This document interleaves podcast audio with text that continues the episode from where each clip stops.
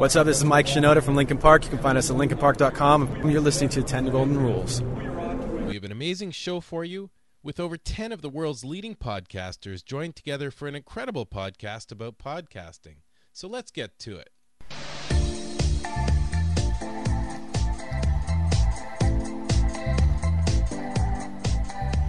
Welcome to the ten Golden Rules of Internet Marketing podcast, featuring the latest strategies and techniques to drive traffic to your website and convert that traffic into sales.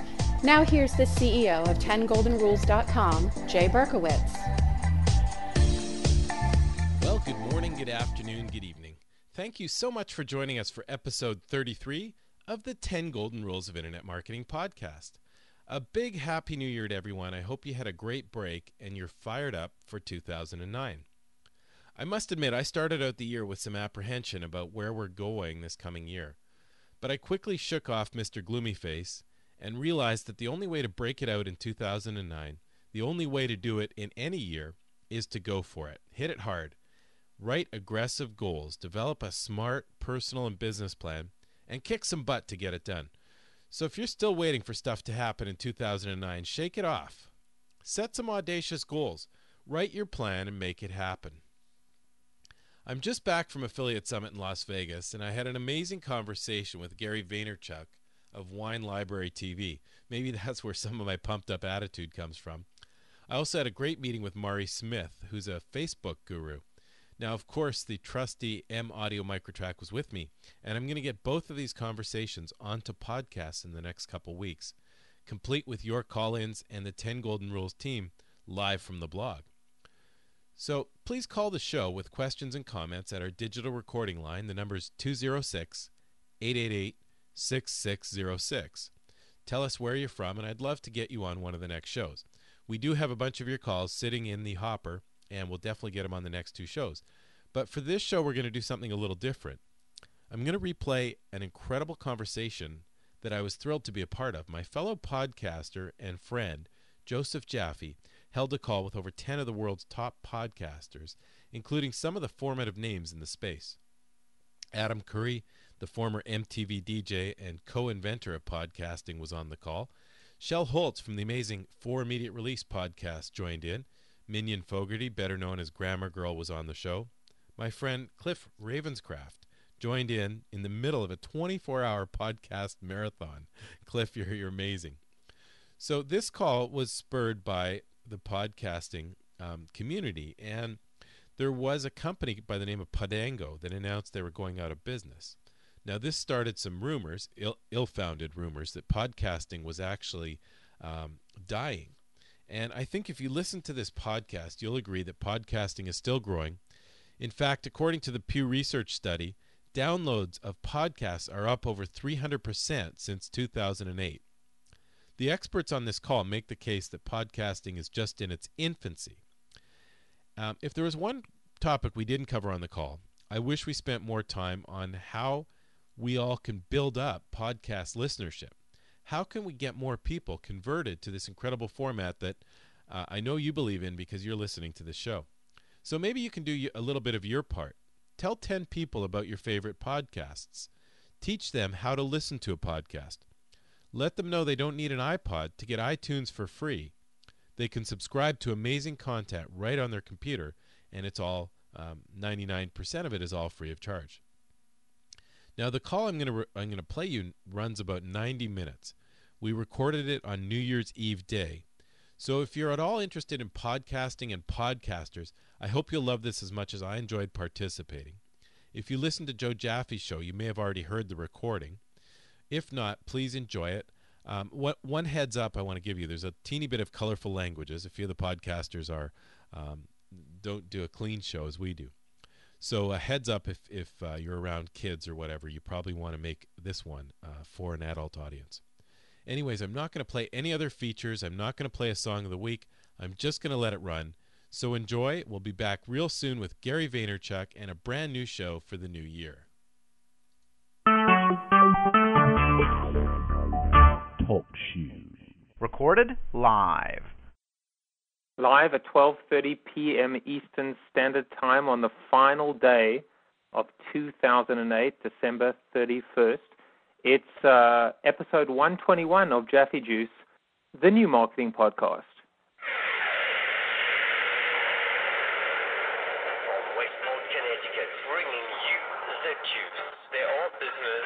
And social connections being made. This is Jaffe Juice. All other media should be held to the same high standards that we hold ourselves to. With Joseph Jaffe, they stand up on stage and they embarrass the crap out of themselves. Join the conversation. Join the conversation. This is Jaffe Juice. You've just entered the no bullshit zone. Well, welcome everybody, not just really to episode one twenty-one of Jaffe Juice, but really uh, as many episodes as are participants on this call. Uh, only for talk show purposes, I left it as an episode, but really the goal is for anyone listening in that has a podcast or has a blog and wants to take this audio, slice it and dice it in this wonderful on-demand medium to do as they please. Um, and that's really... Um, about what I'm going to say, or enough of what I'm going to say before I kind of unmute a whole bunch of wonderful people, including guest number five, that is Shel Holtz. Shel, you are now on the air. Terry Fallis, you are on the air. Mitch Joel, you are on the air. I believe it's Adam Curry, you are on the air. Grammar Girl, you are on the air. Cliff Ravenscraft, you should be on the air as well. Uh, and you know what? I'm going to leave it at that for now until I figure out who Washington, D C is, who New York is, not where they are, Mitch. And also, I believe Lewaine McNeil is standing by as well. Welcome, everybody. Thank you for uh, spending some time together today. Yeah, Happy New Year. That's beautiful. That was glor- glorious harmony. So, you know, okay, so here's the thing.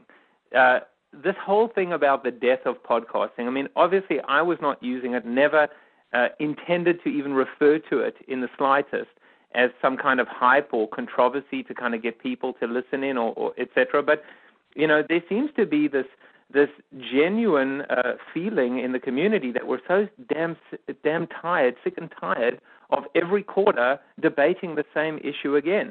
Podcasting is not in uh, in uh, um, disrepair, or it, it is not in danger. It is not even being disputed, and yet so many people still want to have this conversation. So my thinking was, you know what, let's just get together and have a really intelligent conversation about the industry, about the name, about the definition, about this idea of podcasting as we know it is dead, or podcasting is forever changing. Um, and, and I want to keep it just open. I mean, I am not the host. I'm one of the many hosts today. Uh, I will do my best, but those of you that know me know it's very hard for me to shut the hell up, but I will try and do that, so that everybody can just have a spirited conversation. I have sent around to the hosts, um, or some of the hosts, somewhat of a, a moderator's guide, just so that, that there's something to talk about and work our way through. So why are we here today? Well, we're here today because there was an announcement that a company by the name of Podango is closing up shop. I will be honest, I didn't even know who really who they were. It just it was just never a part of my life. It was never a part of my podcasting life, so to speak. But suddenly everybody started talking about whether, in fact, this was the beginning of the end. And, uh, in fact, I know Adam's on this call. Someone even in a blog post said they think Mevio's next. Well, I'm sure he's going to have something to say about that. Then people started referring to, I think it's Michael Geoghegan's Death of Podcasting presentation, which he has many times said, wait a second, did you actually watch it? Did you actually listen to it? Were you actually there? Have you seen the slides? That's not exactly what I was talking about. Michael, by the way, is going to try and call in as well. So with that said, what I'm going to do is I'm going to try and be some kind of moderator, in the sense that if people have questions, I'm going to bring them on. Uh, I'm going to try and just make sure that I keep this thing moving along um, nice and smoothly.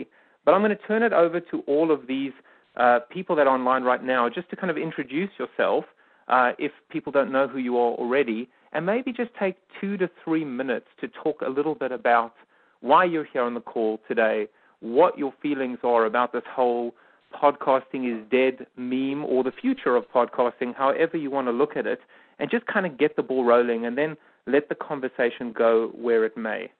So I think I'm going to start off with, at the top of my list, which is uh, Adam Curry. Hey, Joseph, let me just make sure you can hear me, because I've got kind of a weird setup.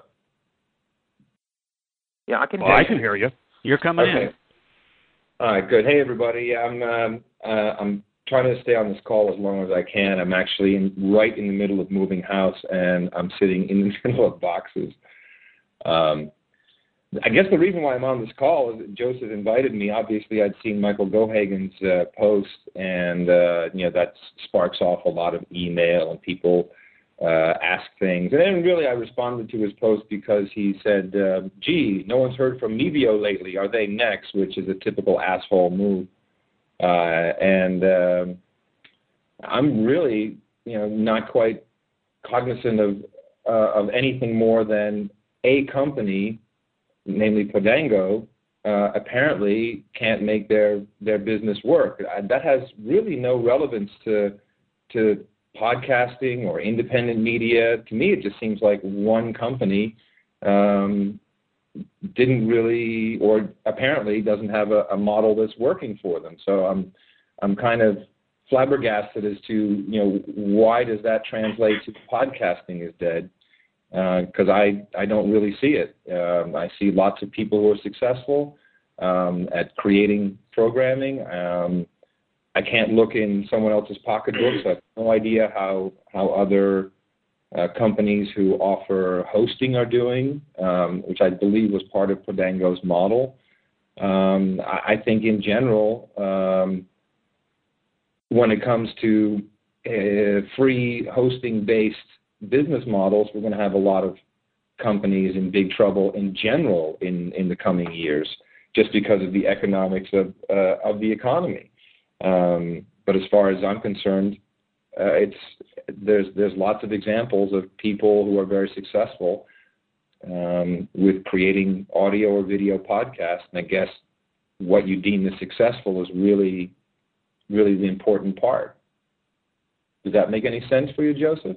Yeah, absolutely. And, and just to touch on a few things that you said, maybe I'll just jump in after every person and just kind of paraphrase a few things, is The, and I've been looking at all these blog posts and all the comments, and definitely uh, Podango was criticized, well, at least at least the point was made, which is their business model was suspect, or at least questioned, this idea of free services and advertiser-supported. I mean, that itself was part of the worst practices of the dot-com boom and bust. But, but yes, the conversation came um, uh, full circle where we were talking, and everybody seemed to be talking about business models. Now, the other thing about about going back to Michael Geoghegan is this idea of R S S and everything else. And wait a second, are we just talking about content? Content is king at the end of the day. Are we not, you know, audio and video content uh, as uh, evolution and revolution of radio as it was or as it is or, me, or even uh, radio as it will be? So those were, were things that seemed to repeat itself uh, again. And and I think, yeah, I mean, I think that absolutely makes uh, a lot of sense. I mean, I know the next person that I'm going to hand over to just on this uh, list is uh, is Cliff Ravenscraft, a guy who I met at PodCamp Nashville, who I'm going to be spending a few days and hanging out with uh, at C E S uh, with our Panasonic clients, but a guy who literally, I mean, is one of the poster, poster children, if you will, for giving up your day job and doing this full-time, and, and not just being your your career or your business or your profession, but your life. So, Cliff, over to you and your thoughts on this whole podcasting is dead, a k a the future of, a k a um, what is it today and how is it changing and, and how will it change? Well, uh, thank you. Uh, basically, I had the privilege of actually having a two-hour conversation um just last night with Michael W. Geoghegan, and uh, it's going to be episode one ninety of podcast answer man dot com. Uh, but anyway, my my gathering from what I've, I've talked away, uh, talked to, uh, come away from with uh, Michael was my understanding of him is that he seems to be a very business-minded guy, and and he seems to be. In fact, I understand from some of my listeners who have informed me a little bit more about who Michael Geoghegan is, and that he's this iconic businessman uh, in, in, in the community of South, Southern California is, is how he's been described to me. And and, for, and from even from my conversation, um, I get that he is very much into he was very much into podcasting in the same way as a, as maybe a Tim Berkowitz. uh, if you will, as, as such as, uh, you know, build a business uh, to a certain degree and then sell it, and build it, sell it, build it, sell it kind of thing. And and it seems to me his, his tie to podcasting was that he is very passionate about the fact that this could be another business model, that you could build something, grow it to a certain degree, and then all of a sudden profit from the sale of that business that you've built. And that seemed, and and I and after the conversation, now we, I was broadcasting live as I was recording this on Ustream, and one of my one of my listeners called in and uh, left me some uh, personal feedback, and he said something that just really resonated with me, and it really seemed to sum up in my mind maybe what's going on in Michael's mind on this as far as podcasting is dead. And and, and basically, my listener said, "What I think is dead is that." Michael's passion for podcasting is dead. His passion for this idea that he personally could build a sustainable business model where people could come into this, build something, and make it a career, in his mind, his passion for that being a possibility is dead. And I would totally agree that his, if that's what he thinks podcasting is all about, then maybe. But then he might say things like that. But I, I did hear him, he, he continually um, p- pushed me on this idea of why do I call myself a podcast consultant? Why do I hold myself, you know, why do I hold myself hostage to an R S S feed? And and he suggested, you know, that, that perhaps no longer are my audience, uh, no longer is the majority of my audience actually subscribe to my content, but instead they're just randomly coming to my website, which my statistics absolutely show the opposite. I was just looking at my Libsyn stats, uh, eighteen percent web traffic, and the rest, all of it, downloaded media via iTunes or some other sort of podcasting software. So in my mind, no, podcasting is not dead. And and my, my big thing about why do I call myself a podcast content producer, uh, podcast consultant, and uh, he suggests that I, I shouldn't limit myself to that. I should be a new media consultant because people don't want to get a podcast consultant. They they want they don't want to go out and have to have a YouTube consultant or a blog consultant or a Facebook consultant. They want a new media consultant. Why don't you just be a new content media, digital content consultant? And I told him exactly why I want to be podcast consultant, mm. because it's not too hard to do YouTube. It's not too hard to get into Facebook. It's not too hard to start a blog.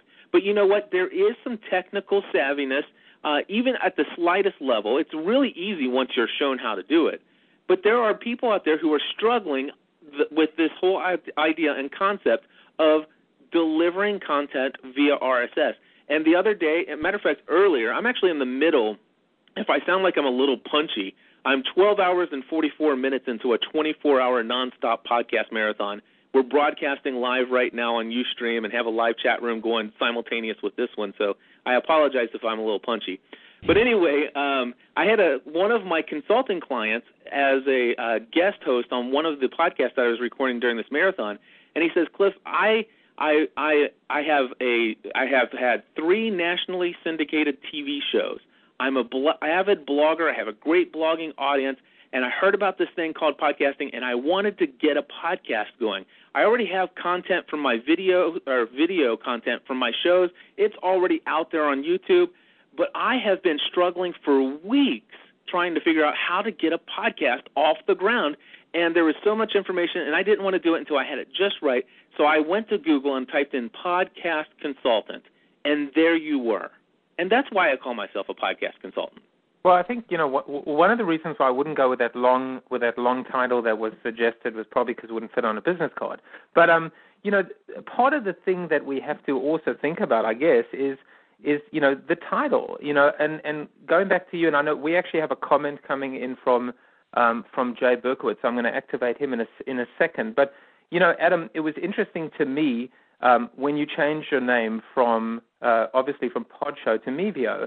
And I remember you saying uh, on one of the episodes of Daily Source Code that it was becoming frustrating, and maybe you'll just you'll you'll clarify this or correct me if I go if I'm wrong, but that it was the Madison Avenue, the advertising community were not buying, or they were, they weren't getting it, or they weren't ready to buy, or they just weren't buying this idea of podcasting, and and and obviously you've taken that.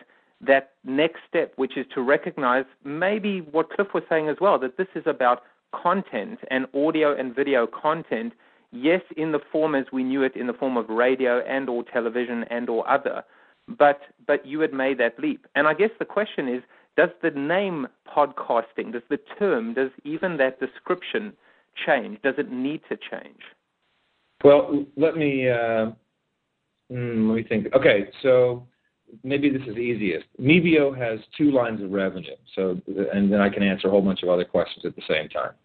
Uh, one is very traditional uh, spot advertising, uh, so think pre-rolls, post-rolls, um, inserts, w- whatever is the uh, flavor of the day, and that is based on pretty much a C P M model. Uh, and that really is only for video because, and I'll get to that in a moment, um, there is no or barely no pre-roll being purchased for audio or podcasts. Our other revenue line, uh, which is extremely successful for us, is what we call transactions, um, where we function very much like a Q V C. We go out, we negotiate um, prices and discounts with um, uh, providers of goods and services. So everything from, well, GoDaddy, everyone's quite familiar with GoDaddy, but uh, we have PetMeds, we have uh, Finish Line, we have Budget Rent-A-Car, and And that is a much more, it's actually what I was doing four years ago when I was messing around with Senseo and getting people to buy a Senseo based upon the content of my show, what I was doing with it uh, through Amazon, a very similar model as an affiliate. Uh, and we really built that out into a multi-million dollar business. That's, that's quite big. And there are a lot of people who are not on this call, who never speak up, who never blog about it, who are making a significant amount of money. When, um, On the so that that I'm really happy with, and in fact that I believe is the model moving forward. Um, but there's still uh, a big push, certainly from us, because there is uh, a demand in the market for uh, spot advertising. But we've had a significant shift in the past few years in advertising, where the uh, the, the buying, the actual purchasing of the inventory of media inventory is now done by media bureaus, media agencies, and they are no longer connected to the creative side, and they're really about numbers, and it's uh, it's about G R P, about C P M, it's uh, impressions, it's uh, everything you can think of um, is how they measure it. Uh, zero uh, uh, really has nothing to do with any brand awareness or any other form of marketing. It's really just about the numbers as they report it. So if you want to play that game, and we're fortunate to be capitalized enough to play that, then you have to uh, be a part of the game. You have to have the tools. So you have to so, uh, subscribe to ComScore uh, so that you can, uh, which is very much like uh, Arbitron or Nielsen ratings. It costs a shitload of money. It's like one hundred fifty thousand dollars a year just to subscribe so that your numbers will be published and the advertisers see it. Um, we actually are do quite well in ComScore. The biggest problem we had, and again, you're, this is just a game that's being played, uh, and I feel advertising, spot advertising is a lot of game playing.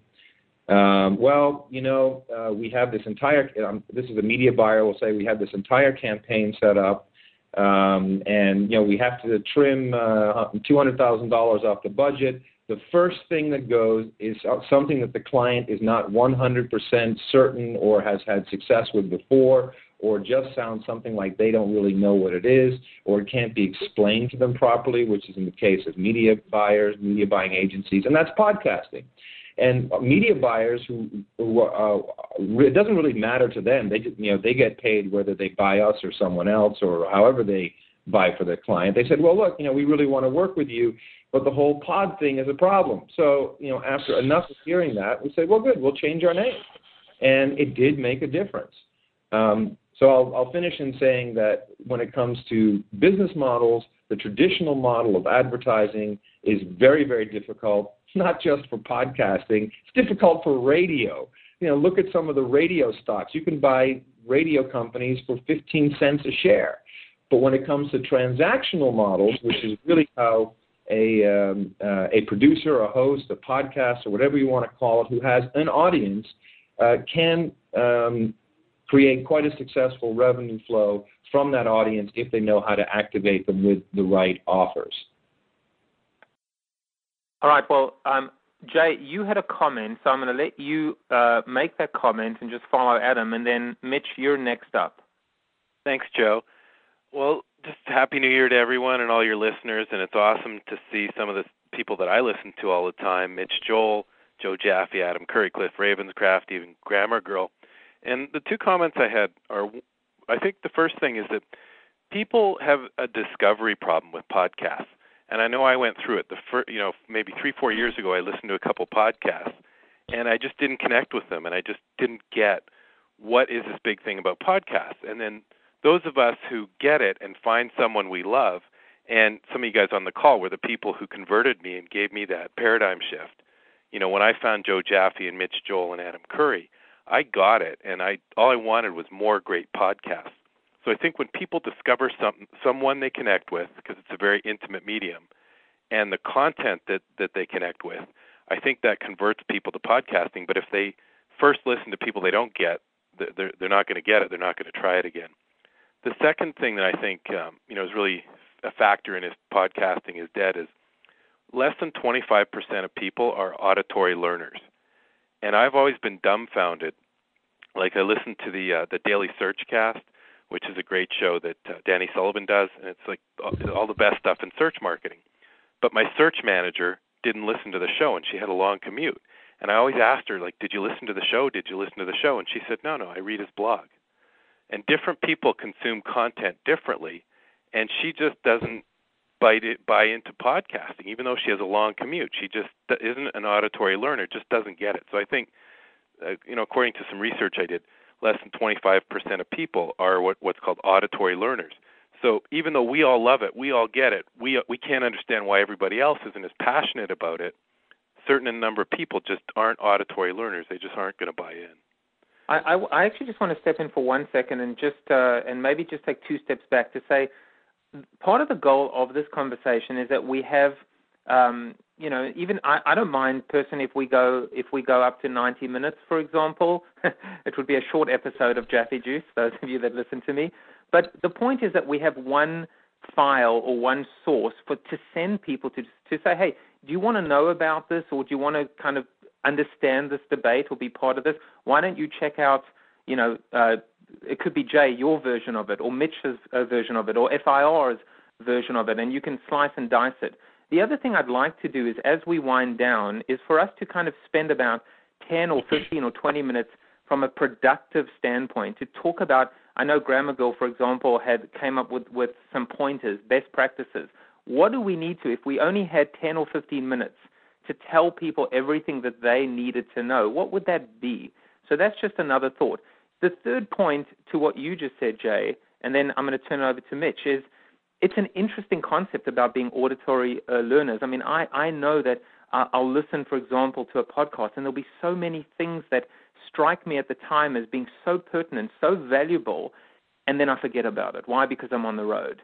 And and I think that leap, that next step in terms of whether it's transcription, whether it's premium subscription, something that I know that Cliff does with G S P N, Um, but that may be, uh, I don't want to say the tipping point, but the next stage of the evolution, which is to recognize for those podcasts that are teaching people things that they could use and could be valuable and deliver utility, how do we take it from the uh, spoken word form to something that is a lot more kind of digestible, sliceable, diceable, shareable, et cetera, et cetera. So, Mitch, over to you, or, of course, anybody at this point that wants to respond to Adam, to me, to Cliff, to Jay, et cetera, et cetera. So the first question is, am I unmuted? You are. I hear you. Perfect, good. So it's Mitch Joel from Six Pixels of Separation. Um, and great conversation so far. I really appreciate uh, Joe making the time to do this and everybody being on the call. It's amazing to see the list of people. I totally agree with everything that's been said before.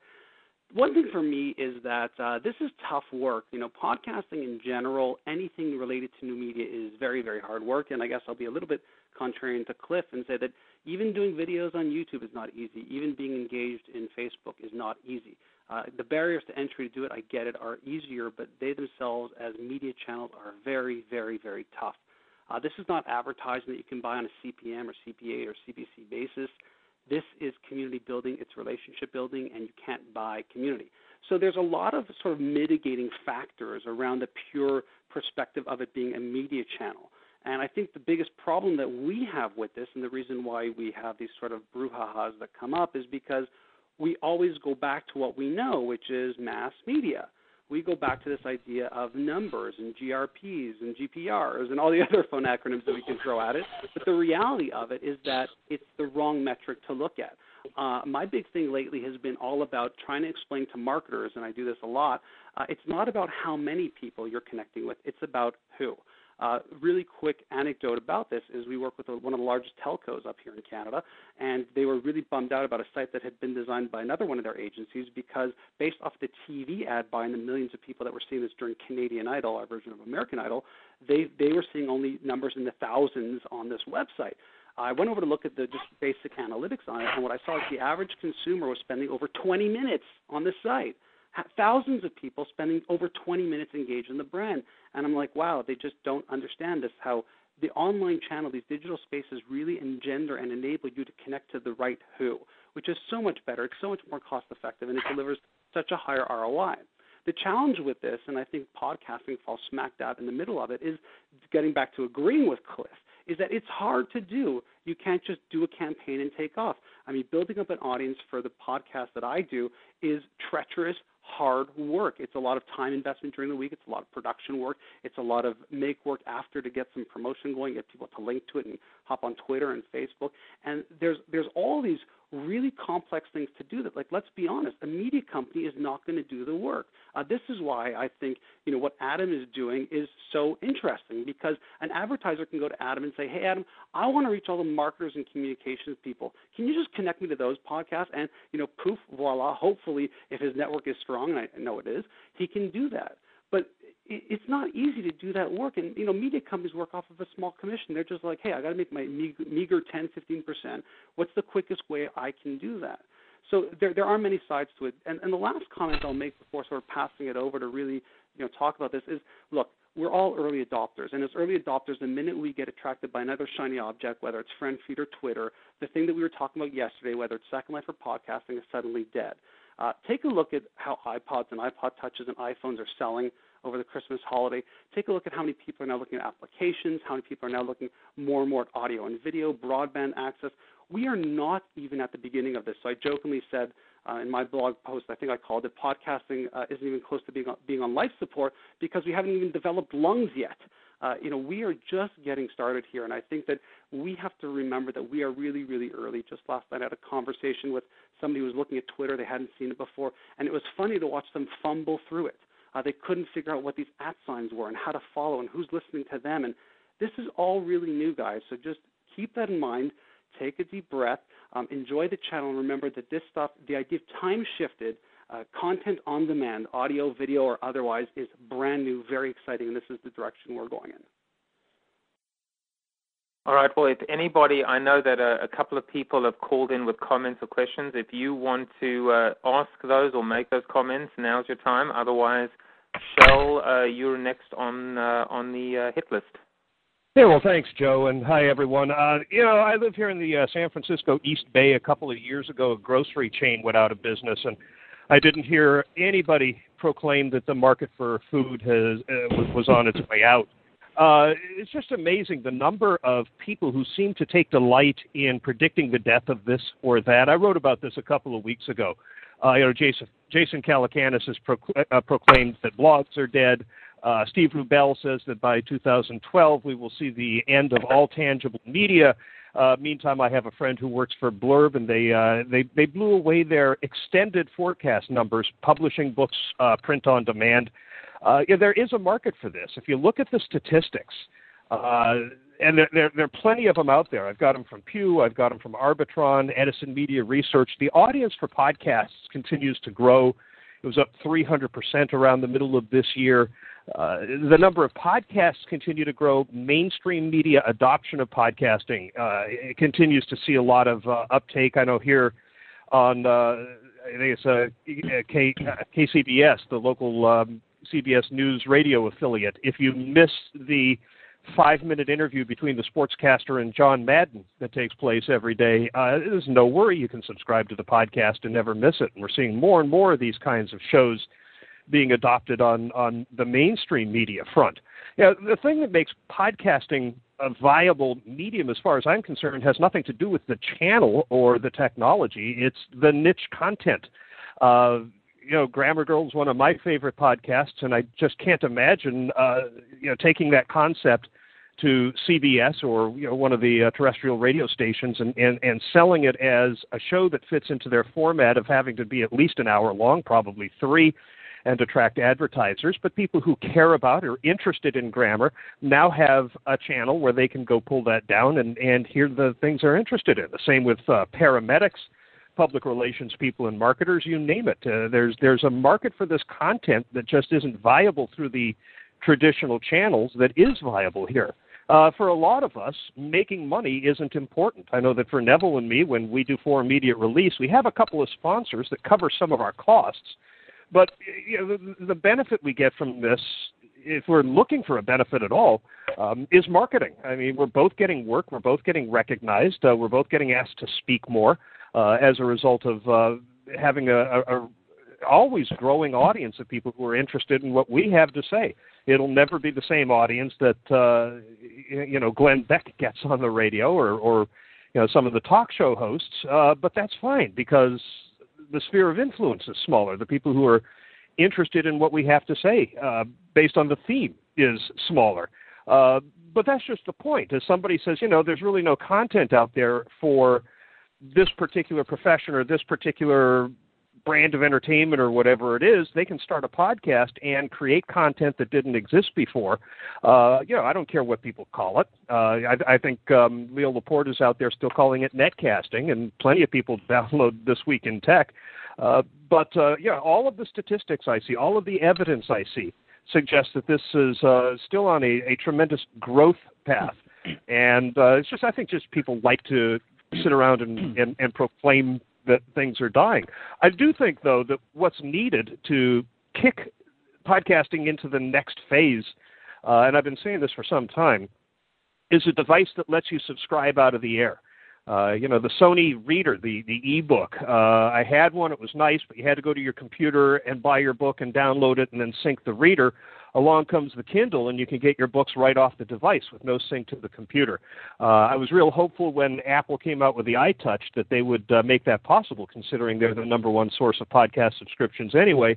Opted not to, so we're still waiting for that uh, that that one-click device that, that makes it easier and easier to uh, to, to subscribe. I think you know, technically uh, it's a little cumbersome for some people who don't use their computers this way all the time, but uh, I, I just think it's absurd. Uh, I, I've stopped paying attention to these these folks who proclaim the death of this and that, whether it's podcasting you, or something else. You know, Shel, something that's interesting, and it's kind of um, I think about it a lot, is whether the iPhone has actually been Uh, good or bad for podcasting. I'll explain to you what I mean.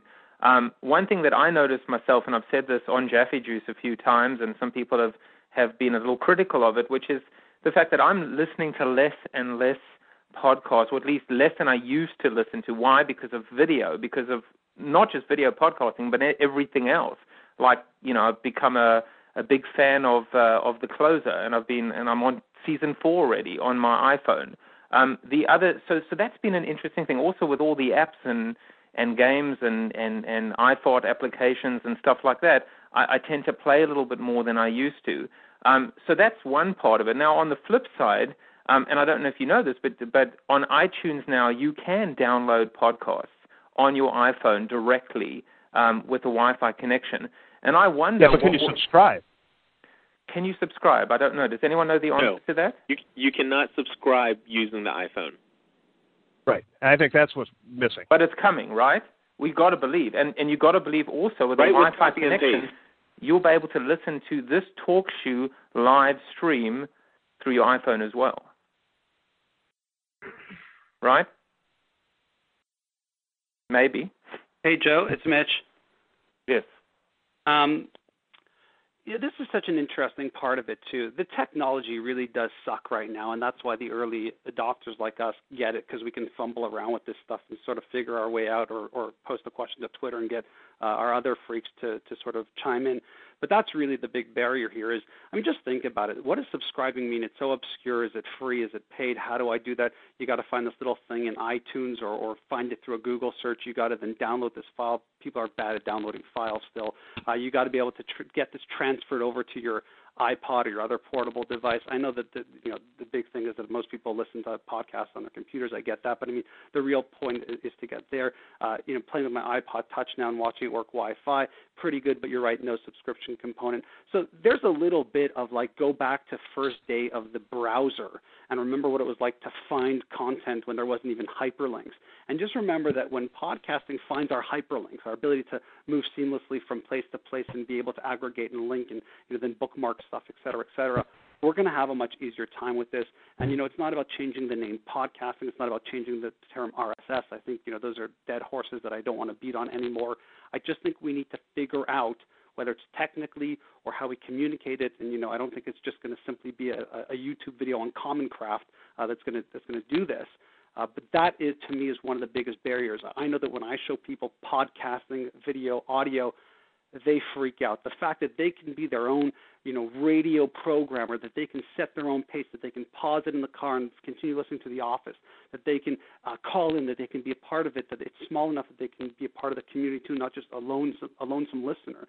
Uh, they're blown away by it. And I think there's a bit of education, there's a bit of technology that's going to get us to the point. And then you've got to look at it a little further and go, well, that's where the money is later. Uh, that's when advertisers, media companies, or even just doing content in general as your media channel becomes more valuable. I believe G E, a Whirlpool, who both do podcasts, would be even more successful if it was easier for people to get them and find them. And so just keep all that in mind. This It's really early to have this conversation, but I'm totally with, with Shel on this too. We have we have severe technical limitations right now. But even with those limitations, Mitch, the number of listeners and the number of shows continues to grow. Yeah, right on. Yeah. Right on. And that's, but, but to me, that's the biggest power of this channel. It's the niche. It's the fact that, you know, Mitch Joel can go and subscribe to a marketing podcast, a, a P R podcast, a poker podcast, a magic podcast, whatever it might be. I don't have to wait and hope that, you know, A and E or the Learning Channel produce a show and put it out for me. It, this stuff is out there for me. And so I think that that attraction, you're right, Shel, weighs over the technical limitations, meaning I'm willing to jump through some hoops to make that content really happen and work for me. So in, any any comments or questions? Otherwise, we're going to move over to Terry Fallis and then to Grammar Girl. Yeah, uh, Joseph, it's Adam. I just make, make, like to make one observation. Um, you know, this whole conversation is based around one guy saying that because one company may be going out of business, therefore an entire industry, movement, uh, an entire uh, universe of media is now dead or no longer valid. I mean, it's like saying newspapers are dead because their circulation is going down, uh, when everyone very well knows that in fifty years from now we'll still have some form of newspapers. And in our case, the consumption is going up. Yeah, right on. Right. I mean, that that exactly right. And I, I remember, I've in my presentations, I've been using these uh, somewhat anecdotal, and I think there, there's some backup somewhere, and, and if not, then I just made them up, but people seem to like them. Um, but one is that there are more podcasts than there are radio stations in the world, and I've been using that for about two or three years now.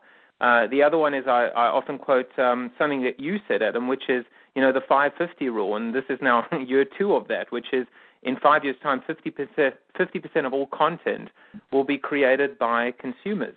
The other thing that's interesting, and this actually is validated, is that of the I M generation, that is those that are born after nineteen eighty, sixty-two percent of content that they consume comes from people that they know personally. Now, of course, you can, you can. There are a few little asterisks or caveats. One is that doesn't mean that those people created the content, but certainly they curated or recommended that content. Think about a Facebook feed um, as well. But it is, you know, when I when I, I always ask someone in the audience, anybody born after nineteen eighty, and I say, what do you think about that number, sixty-two percent? Most of them say that number is too low, you know. And, of course, the concept of friendship two point oh comes into it, which is, hey, I've never met you, but I feel like I know you. So there's also another degree of this intimacy, this asynchronous intimacy. So yeah, I mean, you know, I mean, going back to what you were saying, Adam, and and and, and that's the point of this call. The sky is not falling, you know, uh, and and we and well, unfortunately, yeah. Let, let, let me just simplify it a little bit more.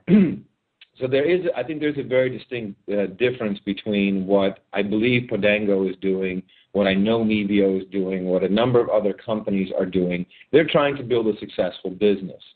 Um, building a, a media business is a very cost-intensive, cost-intensive, very long road to travel. And if you don't know that going in, if you are not prepared to spend many, many years Um, and possibly fail, then then you shouldn't start. And it doesn't matter if you're doing that with podcasting, if you're doing it with an online web magazine, if it's a radio station, a satellite radio, if it's cable television, it does not matter. M T V wasn't profitable for the first eight years of its existence and had three owners. I mean, th- this is very, very typical for media where it has to grow. You know, Jay Mooner had a comment earlier. I don't know, Jay... Uh Jay, you're online, right? Yeah. Um, why don't you talk about this idea? Because I think it's a really interesting point that podcasting itself has these three hats or three lives, so to speak. Well, I think, I mean, the thing I was just, well, maybe it wasn't me that made the comment that I, you were thinking of. I thought you were thinking of the comment that I made about business models. Yeah, but, no, uh, it was, because it's media, oh, okay. It's technology, media platform, and this idea of, you well, know, it, yeah, I mean, I was sort of thinking of it as Shel was saying, you know, a, a, a grocery store closing doesn't mean a, a change, you know, away from people eating food.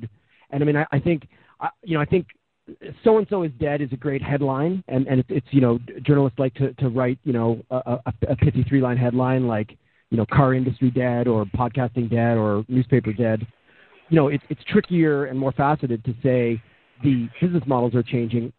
And, you know, I think a great example of that is newspapers where, you know, people are proclaiming that, you know, the newspaper industry is dead. Well, the newspaper industry, as we know it, yeah, may well be dead. And, and you know, the media industry, as we know it in general, I think is changing. But I think th- that those technologies are going to be supporting new business models, and the new technologies are going to be supporting new business models. So people like Adam who are working on things that are new, because this stuff is not only is it evolving in terms of itself, but it's evolving in terms of its place in a changing uh, landscape of, you know, what we were doing with old media, you know, people aren't doing anymore. Are they moving money into something new? You know, w- what's more effective? But I, I think the idea of saying, you know, these things are, are dead or dying is, I, I just always think of it as intellectual laziness. I, I just think, you know, it's sort of like, you know, if people think that, for instance, cars aren't ever going to be made in North America when, you know, when and if, you know, G M and Chrysler close their doors. I mean, it's it's right. they're just they're just companies that do something today to meet a need, and, and you know, someone else will, will come in and, and fill in the gap, I think. Well, so, I mean, you know, let me let, let me just take the conversation in a, in a, in a in a slightly different direction for a second, which is, you know, my personal belief is that is specifically that podcasting, uh, there are two. One is that I believe that podcasting, of all these nice, bright, shiny tools, including virtual worlds, or at least Second Life as it was, and Twitter, is the single biggest opportunity and the single most underutilized uh, um, opportunity for marketers. In other words, the corollary of that is that podcasting is not living up to its potential. And and that's something that I'm that I rack my brains thinking, am I not doing a, a good enough job evangelizing it? Uh, should I be writing more about it? You know, what about this this infamous podcasting advertising bureau that I haven't seen anything come out of it? Are pod, oh, bless you, are PodCamps doing what they need to do? Are they uh, managing to bring in new audiences, or is it still kind of more inward focused or fishbowl or incestuous in a sense? So I guess my point here is that is that I'm trying to, to, to think about whether podcasting itself, um, it, what's it going to take to get to the next level? And I want to give you one example, going back to even what Adam was saying. Yes, even though it's one person who said something and was misunderstood or misreported or misrepresented or didn't, or in fact was trying to get some kind of a controversy, I remember the hype of Second Life. I remember all the mainstream media articles that praised it and hyped it and then dehyped it. I remember being sandbagged by a reporter from Wired magazine that was sent on a, uh, a kamikaze mission, so to speak, by Chris Anderson to write uh, a kill piece on Second Life who misrepresented what his goal and what his intention was in the meeting, and guess what? Had never, First ever set two and foot. Four. Had never, ever set Blanca. foot. Uh, sorry, somebody is, um, I may have to stop muting people. Had never even set foot in Second Life before. But it was unbelievable to me how many marketers that I spoke to referred to this article as if this article was truth. So again, the flip side of that is, is why are articles being written about Twitter and not enough about podcasting? And what can we do as an industry to make sure that people really understand the true potential and impact of podcasting? So I'm kind of putting that stake in the ground. You don't have to respond to it straight away, anyone, quite frankly, but I do want to make sure that Terry and and, uh, and Grammar Girl have an opportunity to speak. Well, let me let me be brief because uh, much of what I wanted to say uh, has already come up a couple of times. As usual, Shel and uh, and Adam and Mitch and others have, have taken the words right out of my mouth. Uh, it's Terry Fallis from the Inside P R podcast. I, I think the health and the potential of podcasting is really in the eye of the beholder. It it's, depends on your perspective and what your goals are. If you're if you're a business person whose uh, singular goal has been to try and find a lucrative business model that you can make a whole pile of money on podcasting, I can understand why some people would suggest that podcasting has not yet lived up to its potential. We're investing a huge amount of, of energy and time uh, as a community to try and figure out how to do that, and maybe that's not the right approach. If you take a different perspective, if you are interested in reaching and nurturing a community, if you're interested in providing good content to an eager audience who are starved for good content, uh, if you're interested in, in offering a public service or a service back to your profession or your to community, podcasting is an extraordinarily powerful tool. It's versatile. The barriers to entry are relatively low, uh, and it puts the power in, in our own hands. So if you're a member of the community, uh, I think podcasting's potential and health uh, is very, very strong. I just think we haven't figured out, and I'm not sure we want to figure out, how to make a pile of money using podcasting, because I think that's inevitably going to change the community feel that has been, I think, at the core of podcasting's uh, success. Here endeth the sermon. Uh, well, I'm going to, if, if anyone wants to respond to that, go for it. Otherwise, I'm going to turn it over to Grammar Girl. Yeah, it's Mitch. I want to just hop in a second on that because it's such an important thing. Uh, I was blogging about this actually just last night. The idea of media fragmentation has been completely like ignored and just sort of callously put aside. When media fragmentation happens, the dollars get divided. Sometimes the pie grows a little bit, but for the most part, the pie gets divided. And so when you look at newspapers and you look at radio and you look at podcasting and all this stuff, just realize that those media dollars are going to be dispersed and balanced out differently depending on where the advertiser sees the most uh, opportunity in R O I. When that happens, is there's just less money. So, you know, are the newspapers making less money? Yes. Are they making not a lot of money? No. It's not. A, you know, it is a lot. It's not a lot of money compared to the money they used to make when they were the only game in town. And I think what we're just seeing is, you know, all of us are are, are so excited about this because we're in the middle of this really different and dynamic revolution where individuals can also be these publishers. The cost, the barrier to entry is nil. You know, don't believe me? Read Clay Shirky's book. Here comes everybody. It's it's all right there and in there fine. My only comment to sort of add on to what Terry just said is that I also think we have to draw a very thick line between people who are creating content as media. My example would be, for example, the Whirlpool, the American Family podcast, or even my podcast, Six Pixels, which is really just me talking about marketing and media, but my hopes are that people want to hire me as a speaker, engage my you know, my agency as, as their digital agency of record, et cetera, et cetera. And then there's the advertising media side of it, which is, Uh, should you have ads on a podcast? Where would you put ads? What type of ads? What type of podcasts? What type of shows? And I think the, the confusion for at least what I'm listening to this conversation is really a bit around that, where it's almost like we keep sliding in and out of both. And I think we have to be very clear in, are you podcasting to create content as a way to get people attracted to you, your business, your opportunities? So like Shel and Neville, they take some advertising on For Immediate Release, but the real net gain of them is speaking gigs and hiring them to be their, you know, to, for communications purposes, et cetera, et cetera, versus other shows that maybe are more part of Adam's side where people are there just producing content because they love it, and that extra revenue of advertising, GoDaddy domains, et cetera, is really, really powerful and helps them keep going, and that little bit of extra money goes a long way. So we also as podcasters and people interested in this need to be very careful about how we explain the media channel as well. All right, so uh, Grammar Girl, the microphone is yours.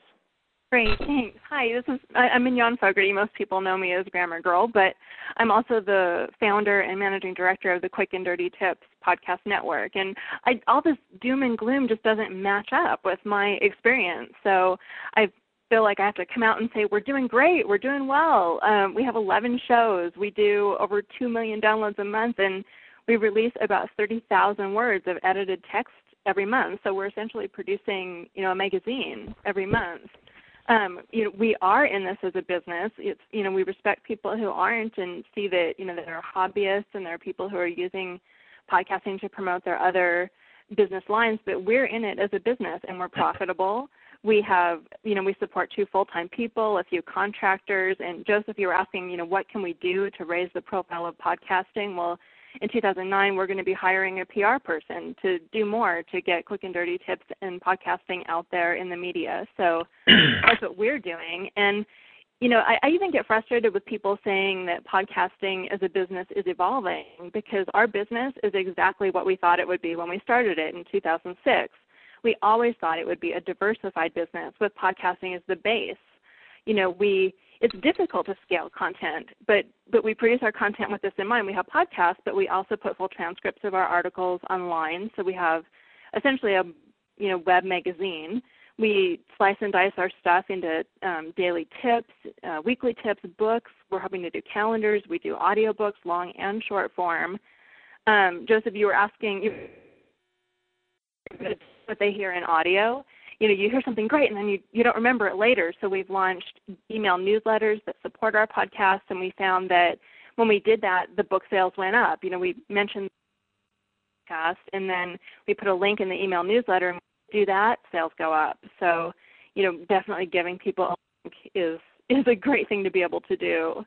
Um, you know, we have all this diversified content, but, you know, I definitely I, I want to agree with Mitch and say that we do sell C P M ads, podcast ads. Or our bread and butter. It, it's our base. You know, we have these other things like books, but, you know, a book takes over a year to produce. And podcast advertising, we get that revenue every month, and that is our bread and butter. And our advertisers tell us they're happy, and they come back for more. So, you know, it, it's it's working for us.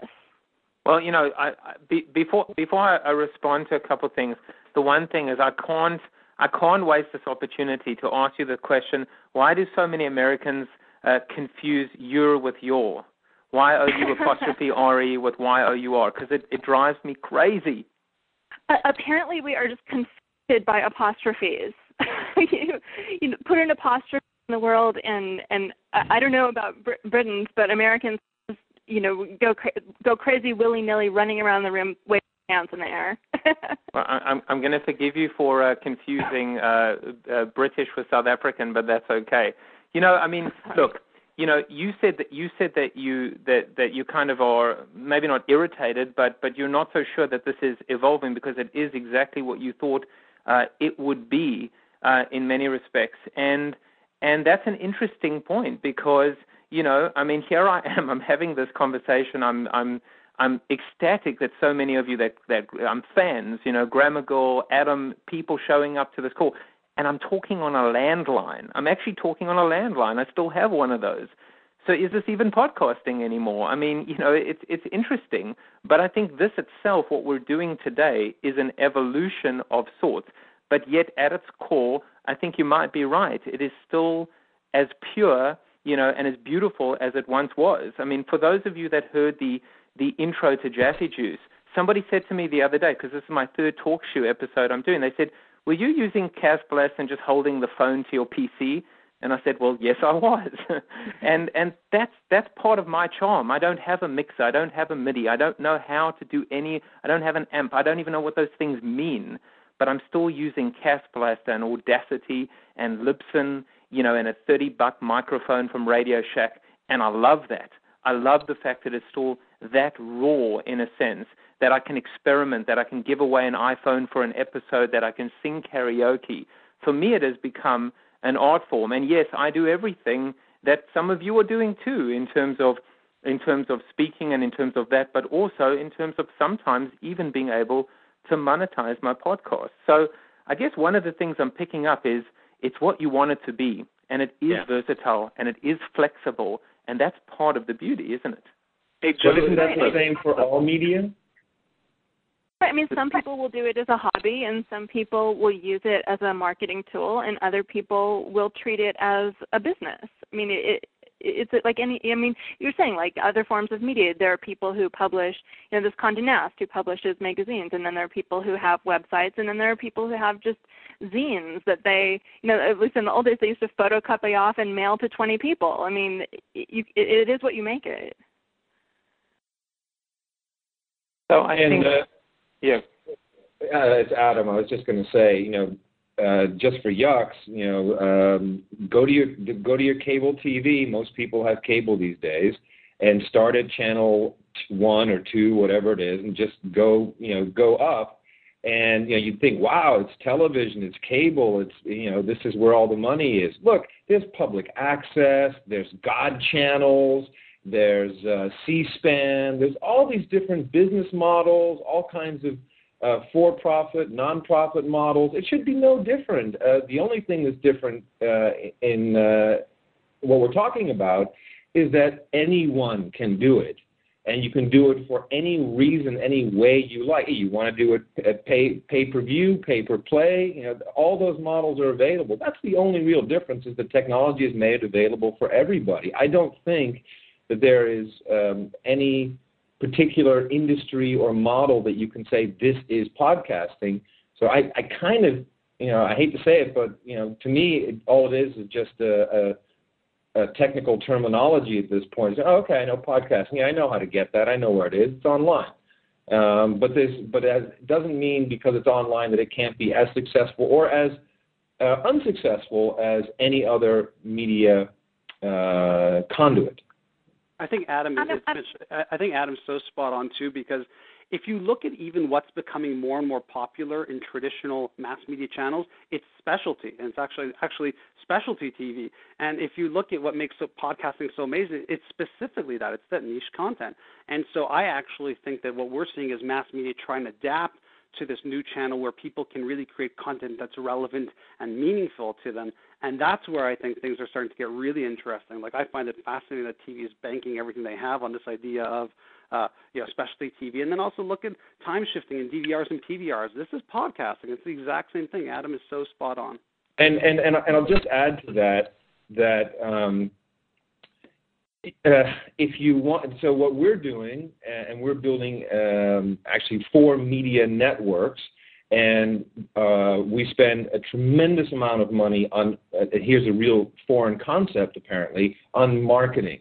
Uh, we have uh, m- many different forms, but we also will go out and buy Google ads and say, hey, d- would you like to uh, find out about the hottest gadgets? Well, come to Mevio Tech. You know, so we, it, just like, it, look at television. It's not like um, when um, American Idol is the number one show and has twenty million people uh, tuning in every week. They don't stop marketing. They don't stop advertising. No, they crank it up. You get more billboards, more commercials, uh, more newspaper ads. They have huge P R teams that uh, that go around to all the all the talk shows. I mean, there's a tremendous amount of money. It is a very simple business. When it, media is very, very simple. So, unfortunately, and maybe this is the real crux of what we're talking about here, um, if you want to attract a big audience, you have to give the audience what it wants.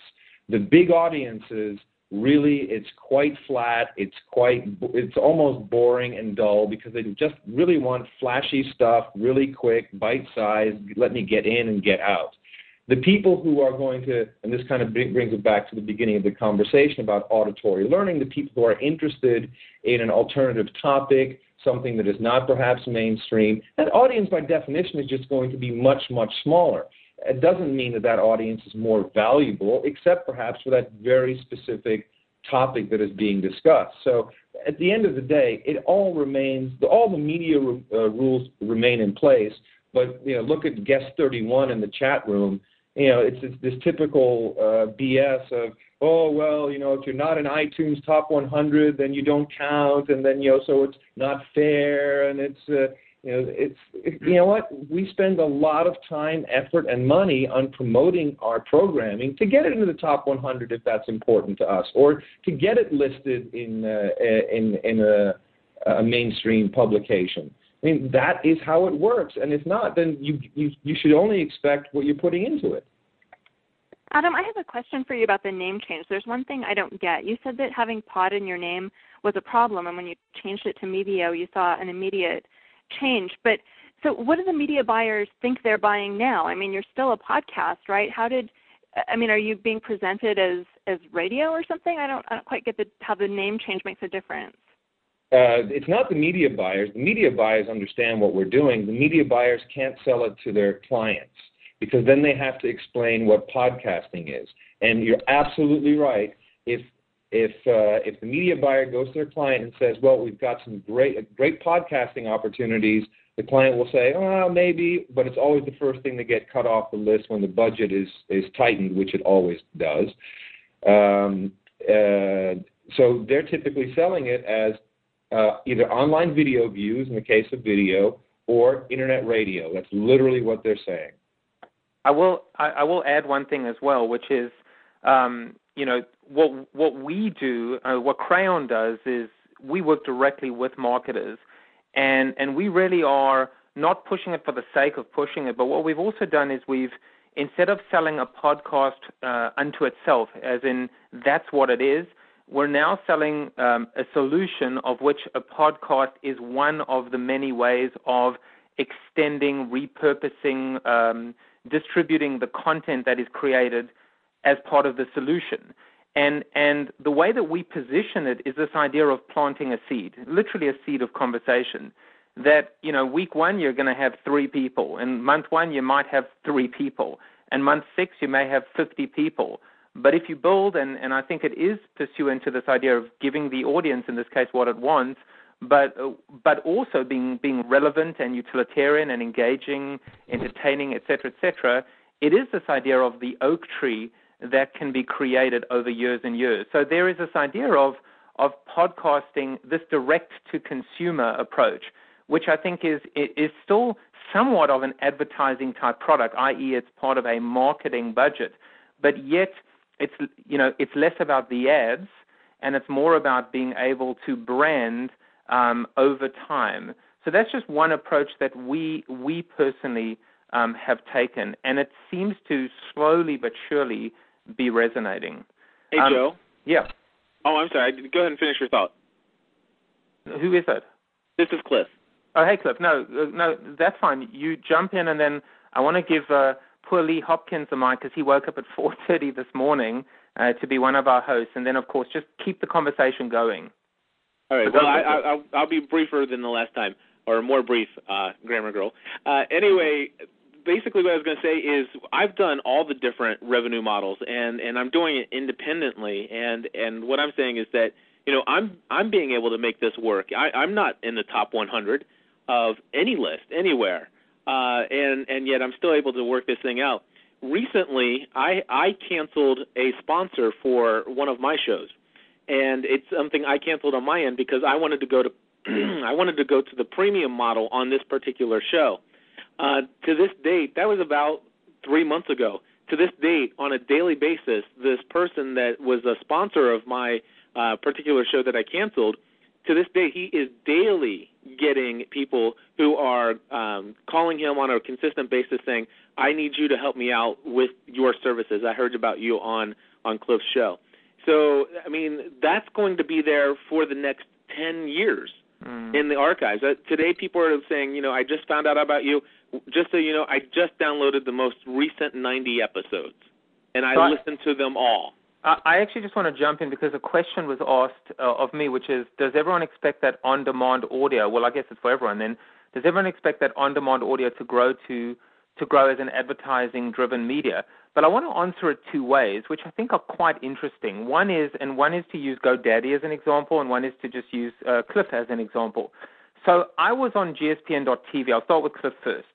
And I was watching the Ustream of of him podcasting, right? So, uh, and I see an overlay ad, ironically an ad, for li- for this phenomenal pen that I that's called uh, LiveScribe, which I bought, and I love it, and I recommend it, and I have no incentive to recommend it, but it is the most awesome thing that I've ever bought in terms of writing notes on a beautiful pad and then and then having those notes sync with my computer and be able to search them and slice them and dice them and create audio transcription for these notes, and that's how I intend to write my next book as well. Um, but think about think about that extended reach that's happening right now, and everybody that listens to the show and all of you that, that may play this portion of audio on your show as well. And then the question, of course, comes down to somewhere along the line, is this a long tail? You know, is this a long tail of R O I? How does that get bundled in, and how does Cliff know about it, and how does Cliff figure out how to bring that back to his show? Now, GoDaddy is another phenomenal example, and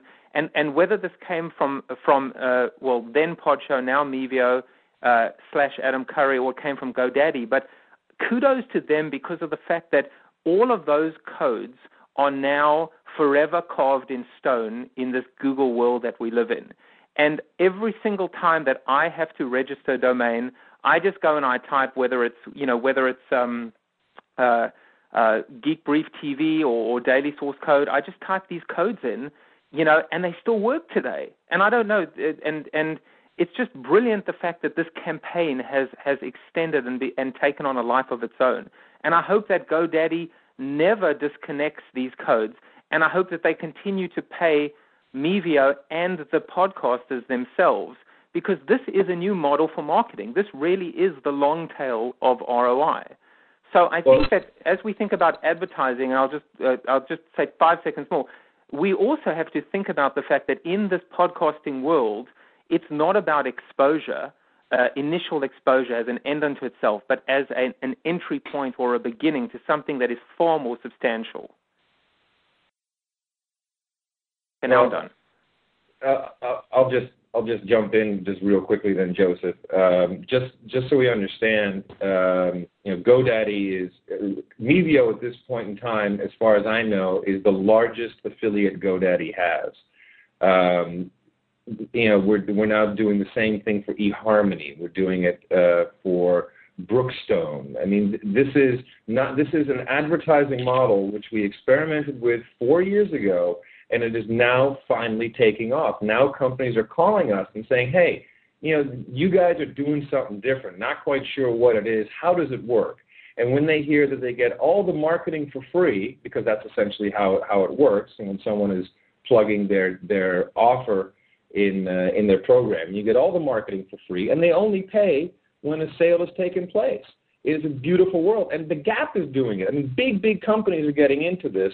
So while, you know, everyone's running around, and although I'm certain that there is a lot of C P M business, I, I see the future completely in transactions, uh, in, in a transactional model uh, where uh, no cure, no pay, where everything is built in. And what I think we've done very successfully is we have, and this is a critical point, when you get an offer from a Mevio program, you cannot get that product cheaper anywhere else online or in retail. That's what we do. Just like Home Shopping Network, we go out, we negotiate, we negotiate bonus rounds. So if our producers uh, are doing well, then um, then their uh, their stake uh, uh, can often double depending on the deal.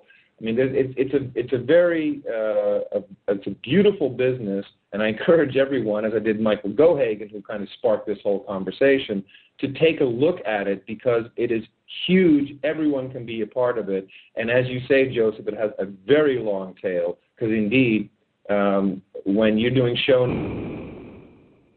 uh, posting your codes in association with your programming, and we we spend a lot of effort on uh, S E O as well. It pays off. There's well, one thing I'd like to throw in here, because Quick and Dirty Tips is different. More than half of our traffic comes from older episodes, from our archives. And the way we view it is what matters is not when a show was produced, but when it's downloaded. So we don't keep ads in our shows forever when we sell them. We, we you know, we're paid on a C P M, so you know, people get what they pay for. And then we tend to leave the ads in as a courtesy for two or three months. But eventually we take those ads out and we resell the space in the shows because they're being downloaded, you know, new all the time. And so we you know, put announcements in them. We put affiliate ads in our archived shows, or we sell them to advertisers. So not everyone is leaving ads in their shows forever. So, so what I didn't realize is Lee Hopkins literally is joining us from the future, because it's two thousand nine in Australia. So tell us about two thousand nine. Are we still in a recession, or have we come out of it, Lee? The uh, uh, what's amazed me about two thousand nine, and I'm rapidly going into two thousand ten as we speak, uh, is that um, a lot of the economy has, has picked itself back up, um, including podcasting. Um, look, seriously, I think it's a regional thing. I know Michael Netsley talked about this in, in F I R recently. But uh, all all of the stuff that I hear about podcasting and, and uh, vodcasting, vidcasting, whatever you want to call it, um, it, it seems to be a sort of a, a northern hemispheric um, uh, to a large extent, rather than a southern hemispheric. And yes, I know there's going to be uh, there's going to be examples where uh, that that's not true, but. Uh, It, it it just strikes me that over here in the sort of more the, the Australasian end of the world, um, the whole podcasting thing really has not taken off. Video, YouTube is huge. Facebook is huge. Um, social networking is huge. But but uh, podcasting itself, or vidcasting or whatever, it, it just hasn't taken off. And so I'm I'm curious, because I know the numbers are going up for sure, you know, looking at a global perspective. But is anyone able to weigh in on where they see that traffic coming from? Is the traffic coming from principally uh, the U S A and Europe, or, or, or is it coming? Is there more and more traffic uh, and monetizable traffic coming from um, the, um, the middle end of the world? And, and I open the mic up to, to those who can who can uh, sort of you know, comment on that. So over to you. Anyone want to respond for Lee? I guess I could say the the. Probably about seventy-five percent of our traffic comes from the U S and Canada, and then the next biggest chunk is Europe and then Asia. So we haven't seen a huge change in those proportions over the last year. You know, for me, it's all about bandwidth. And, and as I've uh, returned to, you know, just visiting South Africa or being in Australia myself, or, or anywhere else in the world that I fly to on a regular basis, um, there are still issues with bandwidth.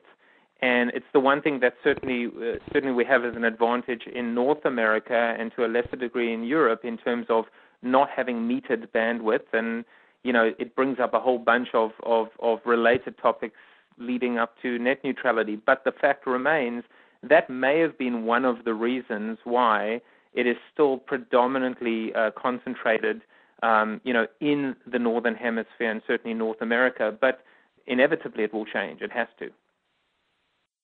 That's just the response. I, I think I think bandwidth is uh, is a crucial point, and uh, but but even so, when you're looking at com- countries who do have phenomenal bandwidth, like uh, Japan, for example, or, or um, uh, what's another one? Uh, South Korea, I think, from uh, memory, have phenomenal bandwidth. Um, they they just um, it's it's the podcasting thing just isn't happening there. Well, again, you know, I think there's going to be some kind of equalization um, and leveling of the playing fields over time. I have this conversation with many people uh, about mobile itself because, you know, again, coming from South Africa initially, and I, I've been in the U S, well, I mean, those of you that know know me know I've been here for about eleven years, but I just couldn't believe how backward it was here in, in the U S in terms of just devices. And I mean, you know, those of you in Europe today, you know that that to be true in Europe versus the U S. So the U S has had the dominance, at least, or uh, in a broadband P C-enabled world, whereas in other countries that are more bandwidth-constrained, mobile is head and shoulders ahead. But a- again, my point is that I think we're going to see some kind of equalization. But I guess the, the point is to be able to reconcile and move forward is, does it come back to, you know, education? So maybe I'll steer it in this direction again, which is, you know, do what should we be doing right now? I mean, have we done enough? I don't think so. Could we do more? Yes. Well, what would that be? And and do we have enough case studies? Do we have enough success stories?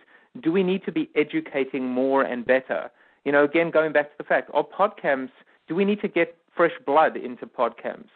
Just some thoughts maybe from those of you, including, you know, some of the guests that haven't uh, that haven't uh, entered up yet. You guys can join in at any time. Hey, Joe, it's, it's Joe. Can I just jump in right there? Go ahead, Lee.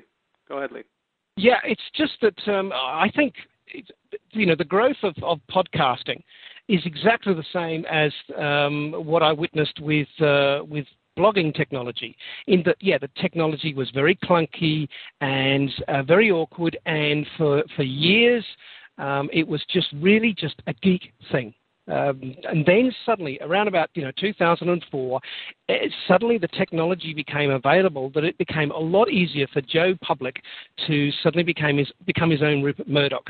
And I think the technology has not yet happened for uh, podcasting, but it will. And I think, you know, if you if we give podcasting the same amount of time that we gave, you know, that the, the blogging seemed to want to take, um, you know, and give the population a chance to catch up, I think this uh, this discussion will be um, will be totally different in two to three years' time. Um, but I appreciate that, uh, you know, as Mitch said earlier on, it's the it's the technology that, that enables us to to sync uh, on the fly. Um, you know, with our smartphones, that uh, will really revolutionise it. Thanks. It, yeah, it's, it's Mitch now. Um, it, so this is really fascinating to me, because what I'm hearing, Joe, also is a subtle undertone. I'm seeing it for sure in the chat room, um, and I'm sort of hearing it, I guess, from a lot of the, the people on the phone here, and I, I'd love some thoughts about this, which is there seems to be this feeling of, like, podcasting equals indie. It's about the little guy and, and their voice, and that – you know, these big old companies are coming in uh, and, and, and producing podcasts that are sort of storming the top ten or top one hundred charts at iTunes, or, you know, Adam is, is, is bringing all these people together and creating this, this media empire, et cetera, et cetera. And, you know, being in the, from the music industry for so many years, this was the constant battle cry of indie musicians, like, why do major labels ignore us? We can't get into record stores. We can't get out to the public, et cetera, et cetera. And I find it such an interesting conversation for us to have in terms of podcasting and really the future of it, because – look, uh, let's take musicians. Never before in the history of humanity, sure, you can't sell C Ds anymore, but never before have you been able to do whatever kind of quirky music you like, set up a MySpace page for free, um, or Bebo, whatever it might be, and get your music out to millions of people. As long as you are actively out there and don't suck, you can pretty much build an audience, get attention, get people to come to your show, uh, get people to buy, you know, maybe buy some music online, et cetera, et cetera. But there really does seem to, for me, from my perspective in podcasting, to be this real, like, aversion to mass media companies who want to get in on podcasting, anybody trying to make it all mass or big. And I think that that's where the conversation needs to go. I think podcasters have to talk more intelligently and fairly amongst one another and realize that, listen, if I start a podcast today and I am Dell, or I start a podcast tomorrow and I'm Mitch's Computer Shack in Montreal, we both have access to the exact same audience. Yes, Dell can buy their way to have more eyeballs, et cetera, et cetera, but in theory and practice, we all have access to the same audience. And I think that that's a great thing. I don't know why so many people are so challenged or frustrated by that. I think, if anything, indie podcasters have to, quote unquote, step up their game if they mm. want to reach that sort of level of notoriety. I, for one, don't really care how many listeners I have. I want to connect with people who are interested in marketing. If it's five hundred people, great. If it's fifty thousand people, all the better. You know, Mitch, I just want to add something there, which is there's a reason why N P R, uh, if it isn't the number one podcast normally on iTunes in the business category or in the news category, um, it's in the top ten. There is a reason why, and this maybe is part of, of maybe in the last fifteen minutes of this conversation, and if it goes more, then that's fine, we, we, we try and reframe or come up, if not an elevator pitch, but some guidelines for marketers. And I think the one is, is that you're an established brand. You have a community. There is affinity and trust and rapport that exists already. You absolutely can go out and build this and use your packaging and use your own, you know, use those goddamn print commercials instead of a U R L. How about a link to sign up to a podcast? You can go and build something, and you can actually build substantial uh, audience, if not reach, uh, almost overnight. But the other thing as well, and I think this is important going back to the indie, is you also don't have to reinvent the wheel. You can also go and identify these smaller podcasters that have been doing this for a while that have got that loyalty themselves and figure out a way to kind of, you could acquire them. How about an M and A model for podcasting? You can acquire them. You can hire them. You can sponsor them for a long period of time and co-promote the show. You can help buy them better equipment and train them to make them better, you know, if they want to be. So there are a lot of different paths to, I guess, arrive at the same endpoint or the same solution. Uh, so we, I totally, totally agree with your comment. We've done that. When um, we needed a new host for the Modern Manners Guy podcast, there was a, a, a, a manners podcaster, Trent Armstrong, whose show I'd been aware of for over a year. He did a great job, and so we hired him to do the Modern Manners Guy podcast, and he continues to do his other show, the Manners Cast. But, you know, why go hire someone new when there's someone already doing a great job? Hey, Joe, it's It's Jay Berkowitz. I just wanted to start a bit of a new thread. And you, you talked about a couple things on your blog and on the chat room about awareness and about a, the Downloadable Media Association. I, I think there's just a huge explosion opportunity still. I mentioned on the chat that I'll speak at an event like an eBay Live or an Affiliate Summit, and I'll ask anyone if they've heard of Joe Jaffe or Mitch Joel or Adam Curry, and only four or five hands go up. And it's just a shame that you guys are doing such great content, and we all are, everyone on this call, and it has such low awareness. Well, just hold on. I want to know, though, of those five hands, how many of them are Joel versus Curry versus Jaffe? No, just kidding. but no, but, but it, it, it, it, I knew Jaffe was going there, Jay, and I think it's such an interesting point, too, because, well, how fair of a question is that? And what I mean by that is you're in a room of, of people who are interested in, in eBay. They're interested in marketing communications. The world is very, very cluttered. Uh, there's tons of opportunities, tons of shiny new objects to stare at. And podcasting is really new. And go back to sort of what I was saying earlier, just finding podcasts in iTunes, even in iTunes, if you're even that far down, down the funnel, isn't really easy. And I think that the opportunity is more along the lines of not asking that question, but asking people this question. How many people in the room today would be interested in knowing the content, like the content I'm giving you right now for an hour, let's say, or forty-five minutes, is available as on demand as you want from multiple people who are way smarter than me? Would that be of interest to you? And, oh, by the way, it's one hundred percent free. I mean, we have to, we have to, we are the marketers, we are the media people, we are the communications people. We have to make it relevant to them. I think people are intimidated by this stuff, and I always, I always tell people, you know, the biggest way you can get over all of these hurdles is to try something, to do something. So people are like, start a blog. I'm like, maybe not. Maybe just comment on a blog. You know, baby step them along, help them, show them what the channels are and how they can communicate. I know when I tell people about things like, you know, Grammar Girl or the Daily Source Code, I get calls two weeks later that it's just they've gone down the rabbit hole. They're not subscribed to fifty podcasts. Uh, they don't know what to do with their time. They're so thrilled that they take their iPod in the car with them, uh, et cetera, et cetera. It's our job to show people that, hey, you like this? You should check out that. And I think the more and more we do that, that's how things like Twitter happen. That's how things like Second Life happen.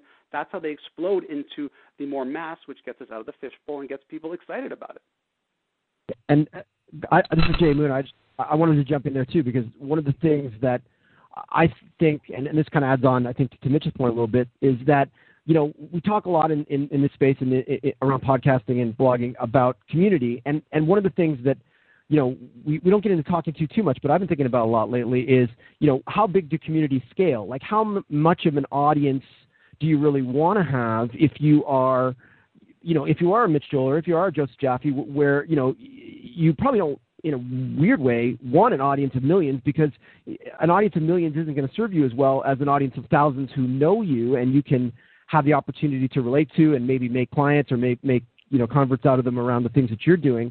I think there's a point where if you're going to try and keep this as a community-based thing and you're going to actually try and have relationships with the people who are, you know, your audience, you get into this blurry line between audience and, and, and community where I think, you know, it only scales so far. So I think, you know, the fact that not everybody in every room, it'd be sort of like if, if there was, you know, one great plumber in the world and everybody, you know, was calling this poor guy, you know, he had to fly to Geneva and, and, you know, Moscow to fix people's toilets because he, he was considered the, the greatest plumber. Well, what you really need is a local plumber.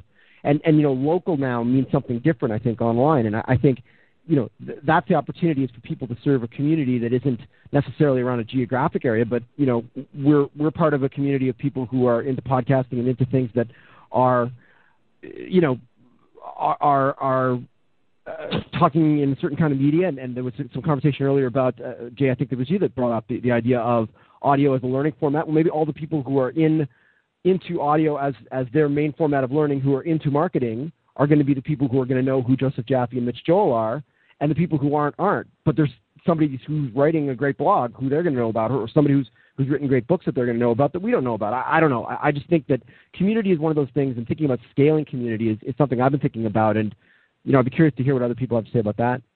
Well, I will say, I wish people listening in, by the way, could, could see the chat, because right now we're talking about Joe the plumber, who now lives in Geneva. Um, so there is a there is definitely a, an ominous underbelly uh, to this conversation. You know, I, I just, you know, while I'm talking, I will say one thing that, and I think this is one of the key takeaways from today.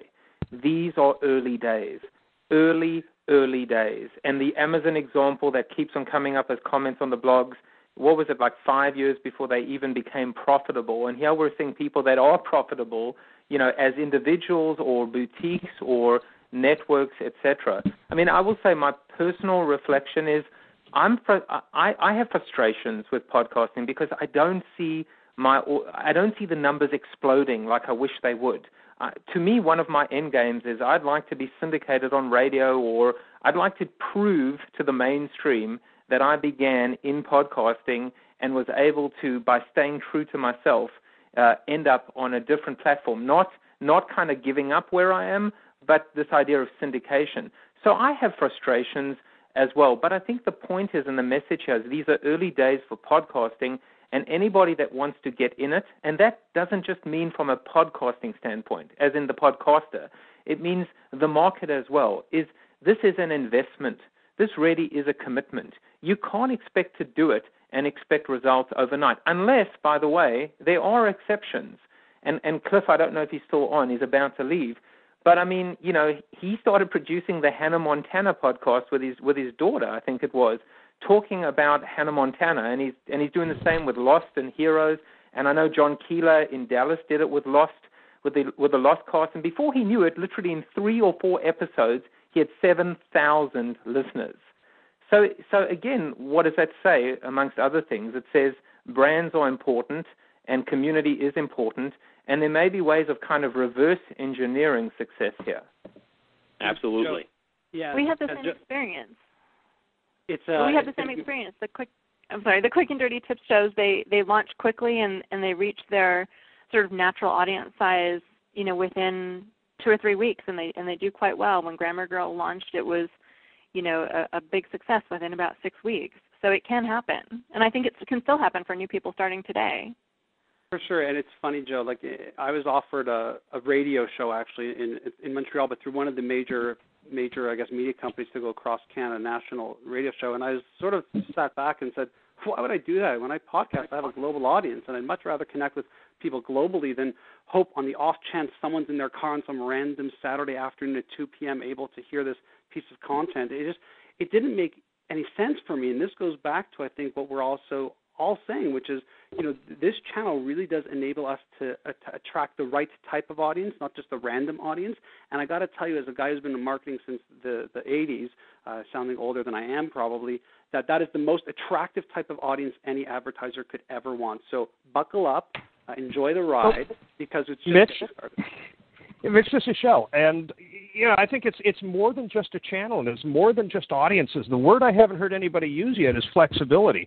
Uh, this is, you know, podcasting, like like blogs and Twitter and so many other things in this space, is a tool. Uh, you know, if, if you're talking about mainstream media, whether it's television or radio, they have a single uh, channel. They need to fill it with content in order to attract the advertising dollars, in order to sustain their business model. With a podcast, you can decide what kind of goals you want to achieve with that. You know, Mignon's built a business around it. I've promoted my business with it. I know a guy who has a podcast called Tax Credit Tuesdays. He's a C P A. He's got a couple of thousand listeners who are interested in that kind of material. I'm certainly not. It's going to put me to sleep. Uh, but he's reaching an audience that's mostly his customers uh, as a C P A. So he's he's reinforcing relationships that already exist. It's a way for him to stay in touch with clients that he can't be sitting down with every week uh, and having a face-to-face meeting with, but they get to hear his voice. So, you know, like so many people say, I want to do a podcast and make some money. What should I do it on? I think, you know, what you need to do is say, you know, here's my goal. Are there tools that are going to help me achieve my goal, and is podcasting one of them? I think far too many people look at it as the end and, and not the means by which you achieve an end.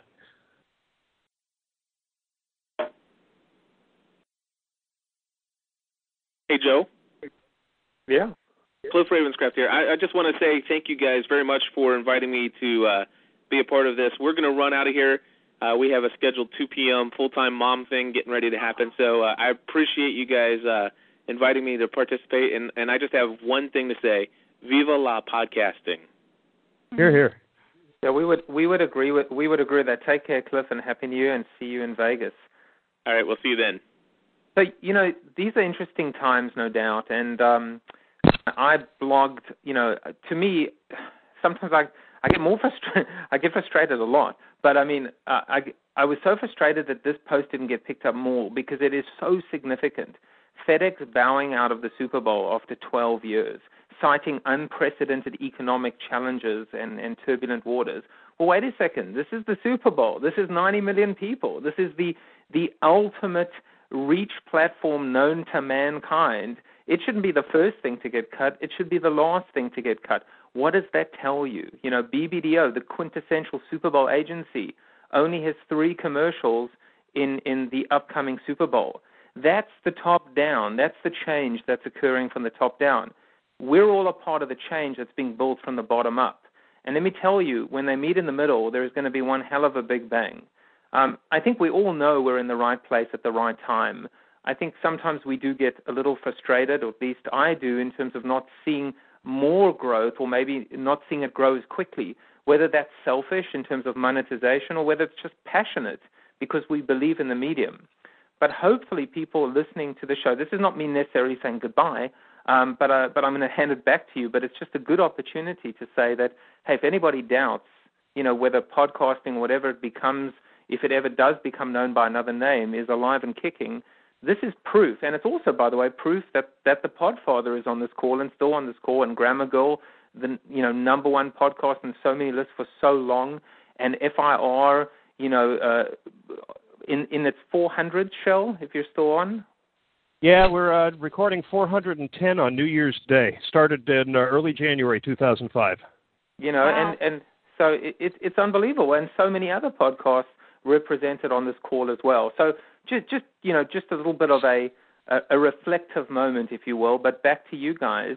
And, and certainly if, if any of you have questions or comments and any burning issues you still want to discuss, now would be the time. Otherwise, you know, we're not going to we're not going to uh, belabor this if we don't need to. Um, so any other thoughts from you guys? I will take silence as golden. Um, well, uh, I'm going to take that as an opportunity to just, uh, if anybody wants to say any final words, uh, and if not, uh, to me this has been phenomenal. This has been one of the highlights of my podcasting career, just to get together like this and talk um, and, and share these, these common beliefs and passions.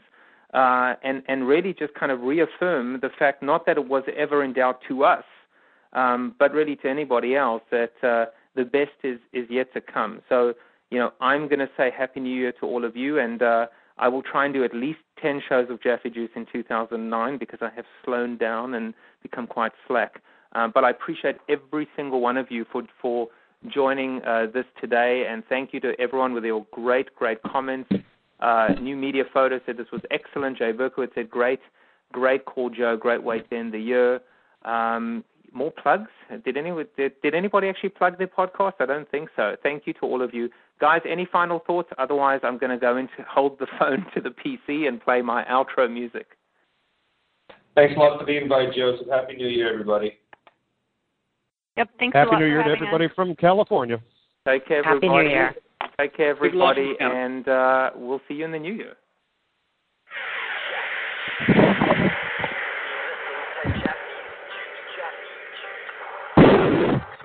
Every single market and every single agency and every single P R company or professional practitioner that is going out there and, and manipulating the conversation as opposed to kind of being part of it. Get all the juice. w w w dot jaffe juice dot com. Join the conversation. The conversation. The conversation. Get the juice. Jaffe Juice. w w w dot jaffe juice dot com.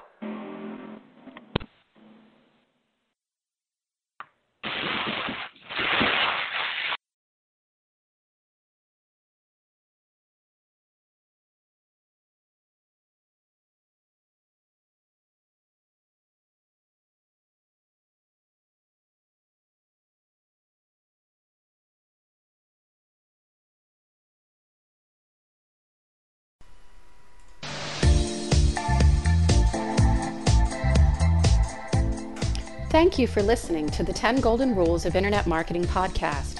Please send comments and questions to podcast at ten golden rules dot com. That's podcast at ten golden rules dot com. Or use our call-in line two oh six, eight eight eight, six six oh six.